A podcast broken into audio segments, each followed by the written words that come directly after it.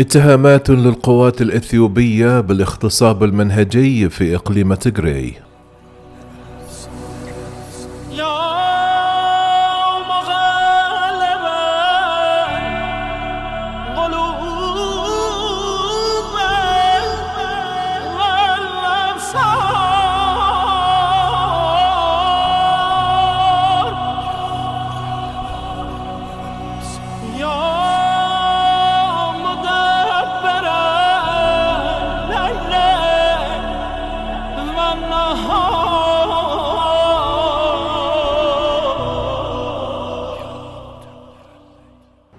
أفاد تقرير جديد صادر عن منظمة العفو الدولية أن القوات الحكومية الأثيوبية تقوم بشكل منهجي باغتصاب وإساءة معاملة مئات النساء والفتيات في الصراع الحالي في تجري إضافة إلى مجموعة متزايدة من الأدلة على استخدام الاغتصاب كسلاح حرب في المنطقة الشمالية من إثيوبيا يقدم بحث منظمة العفو الدولية لمحة عن مدى الجرائم في منطقة تم فيها تقييد الاتصالات مع العالم الخارجي عمدا من قبل السلطات الأثيوبية.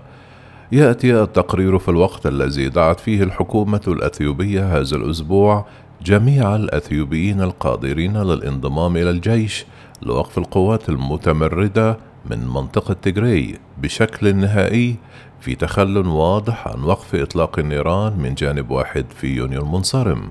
وتهدد الحرب في ثاني أكبر دولة في إفريقيا من حيث عدد السكان بزعزعة استقرار منطقة القرن الإفريقي منذ اندلاعها في نوفمبر عندما أعلن رئيس الوزراء أبي أحمد الحائز على جائزة نوبل للسلام الحرب على الحكومة الإقليمية التي يسيطر عليها تحرير شعب تجري الجبهة التي حكمت أثيوبيا لما يقرب من ثلاثون عاما.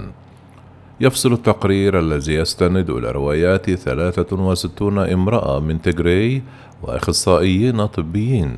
كيف تعرضت النساء بشكل روتيني للتشويه والاغتصاب الجماعي والاستعباد الجنسي وأشكال أخرى من التعذيب من قبل أفراد الجيش الأثيوبي؟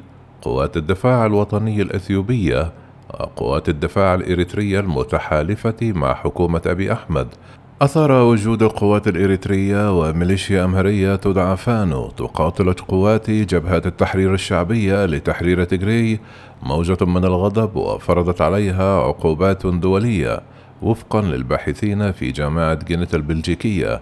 تم الإبلاغ على ما لا يقل عن عشرة آلاف حالة وفاة ومائتان وثلاثون مذبحة بحسب تقرير صادر للأمم المتحدة. حيث عانى الآلاف من الانتهاكات المروعة من قبل قوات أبي أحمد.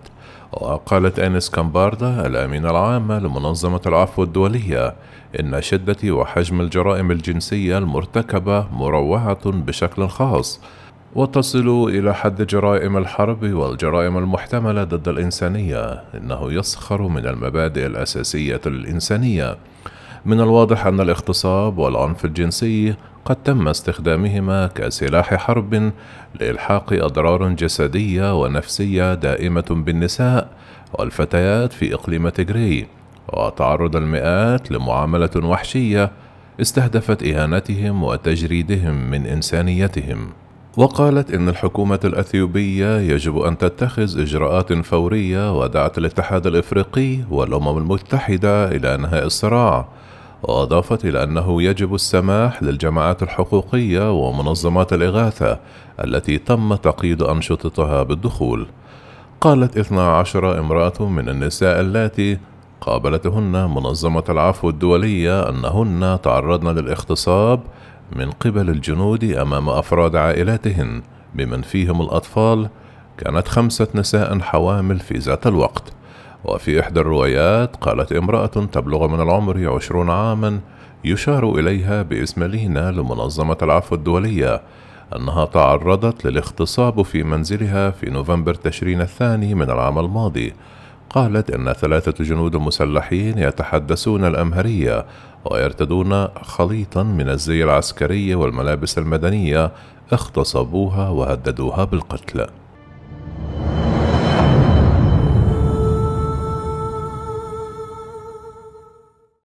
وأشارت المرأة لم أصرخ وأشاروا إلي بأن لا يصدروا أي ضوضاء وإلا سيقتلونني.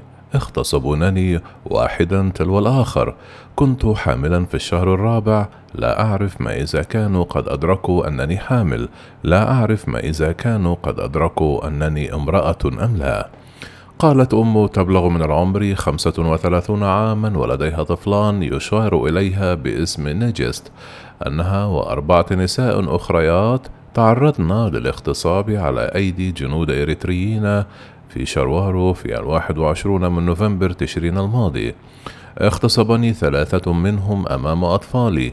كانت معنا سيدة حامل في شهرها الثامن واغتصبوها أيضا.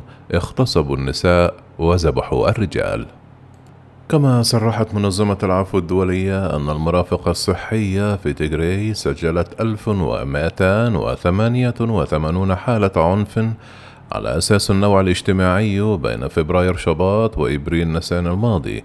قالت العديد من النساء اللواتي تمت مقابلتهن أثناء إعداد التقرير أنهن لم يقوموا بزيارة العيادات. وفي مايو أيار الماضي أخبرت راهبة في إقليم تجري صحيفة ذا جارديان البريطانية أن الاغتصاب من قبل قوات الأمن كان يحدث يوميا. كما اتهمت قوات جبهة التحرير الشعبية لتحرير تجري بارتكاب جرائم حرب محتملة خلال نزاعات اشتدت فيها الانقسامات التاريخية والعرقية. قال بأحمد مرارا وتكرارا أنه سيتم التحقيق في أي جرائم على الرغم من إعلان إثيوبيا عن تحقيق انتصارات مبكرة. إلا أنها اضطرت إلى إعلان وقف إطلاق النيران في يونيو الماضي حيث استعادت قوات تيغري المنتعشة السيطرة على جزء كبير من المنطقة. ومنذ ذلك الحين صارعت قوات جبهة التحرير الشعبية لتحرير تيغري إلى منطقتي عفار وأمهرة المجاورتين وتعهدت حكومة إثيوبيا باستدعاء كامل قدرتها الدفاعية ضد إقليم 要